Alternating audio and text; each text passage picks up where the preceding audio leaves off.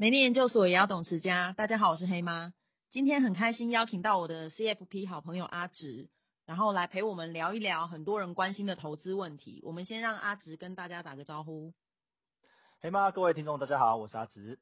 好，阿直，我要问你一个问题哈，就是最近我常常在那个新闻媒体上面看到关于美元的一些报道，那很多的新闻呢，就是都在讲说它喋喋不休，但是这两天好像又看到它有一点点涨幅。嗯。那这个时候我们到底该不该买美金这个东西？嗯，其实就中长线来讲的话，其实美元对台币的那个汇率，其实现在的确是台币很强啦。嗯，哦，那也是到二十八点多了嘛。那不过有一一个很大的原因也是归功于台股啊，因为台股一直上涨，那也会吸引很多外资进来购买。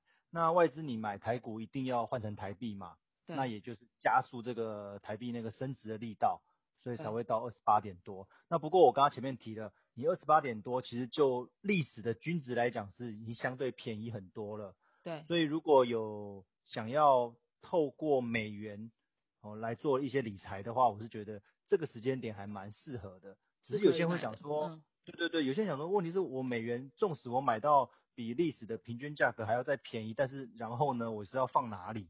对，对，那那其实有几个方法啦，一个就是你可以换成美元之后，你买美元计价的储蓄险。对，那第二个就是用美元计价的一些基金，就是一些投资的的工具这样子。对，可是我那我问你哦，因为已经有听说明年有可能什么七上八下，然后也有报道讲说美金可能还会再跌一层、两层、三层。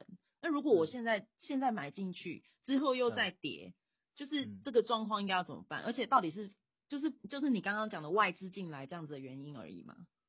哎，你刚刚指的七上八下是指说变到二十七块吗？对对对，有有很多媒体这样说。嗯嗯嗯，哎，其实这种汇率东西，我建议各位听众就不要去猜测，因为这个真的是变数很多啦。因为其实汇率涨跌它的变数比股市还要来的多太多了。哦，你可能政治人物的一句话或者一个什么政策，哦，就会影响到整个那个汇率的走势。哦，嗯，那那回到说，你刚刚提到说，如果明年更便宜的话，哦，那站在投资的角度，如果更便宜的话，我当然要要要继续买嘛。那一方面就是我可以压低我的平均购入成本嘛。对。哦，那其实又回到，假设你配合我刚刚前面提到的一些理财工具，比如说储蓄险或者是美元计价的基金好了，那其实。我会建议各位就是分批买，好，那以储蓄险为例，嗯，那我建议你各位可以买，如果你觉得之后会更便宜的话，我觉得你可以买起缴的储蓄险，而不是趸缴，就是分年放进去的那种。对对对，因为你你分年放进去，你是不是就分年去换这个美元嘛？对。那你那你如果你预期之后会更便宜的话，那你之后大概就会就可以有机会花更少的台币去换到。嗯。那投资的话，我也建议也也一样的意思，你不要用单笔的投资，而是用。比如说定期定额或者是那种分批进场的投资，那你这样之后一样可以换到便宜的美元啊。对，那我问一下，因为你刚刚讲的这样子的呃配置的方式，是可能我现在手上没有美金的人，我就趁现在便宜，我就多多少少分批买一点，然后可能就把它放在美元的保单，或是放在美元计价的基金。那假设呢，有一些人呢是手上已经有很多的美金了，其实我自己就是。就是我过去我就觉得说，哎、欸，反正我当成强迫储蓄，我把那个手上闲置的台币，我就换成美金，因为这样我就看不到，我就不会去乱花它。那我手上那么多的美金，现在感觉换回台币又不划算。然后就是接下来这样子的资产配置的情况下，我应该要怎么办？或者是说，未来如果它真的又再跌了，我有没有什么解套的方法？难不成就只能一直把台币一直换进去美金吗？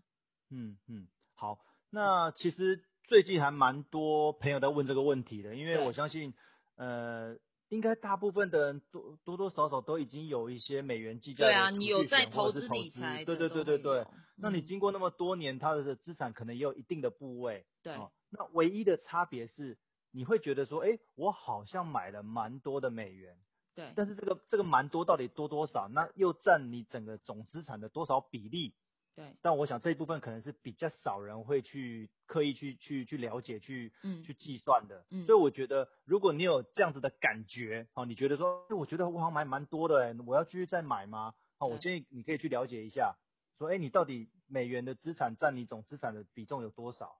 哎，搞不好你算出来，哎，搞不好你只占了十趴而已。那我觉得你你觉得，如果这就汇率的考量，你可以再买，我觉得有机会。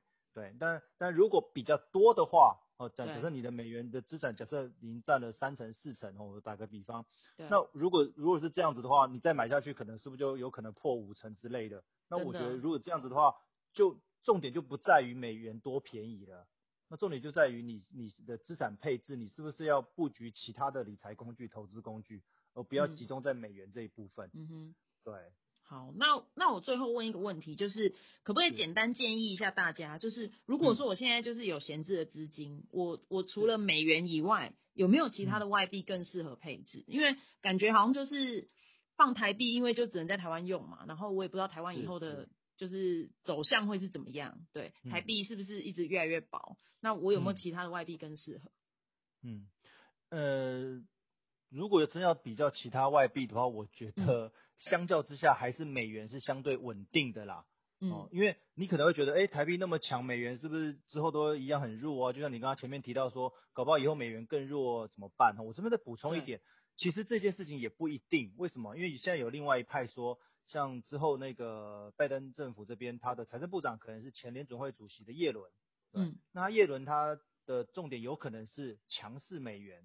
对，那我是不是有可能我到时候汇率又回来了？对，那我们刚刚讨论这些问题好像就没有太大的意义啊。嗯，好、哦，那我这边要补充就是，因为美元是所谓的国际贸易的货币嘛，国际货币，那所以就跟其他的货币比较起来，它还是相对比较稳定啊。对，那当然有些听众可能也听过什么呃南非币啊、澳币啊，像这一类都是跟原物料有关的。嗯，哦，那除非原物料有比较明显的起色，那否则他们可能还是在低档这边盘。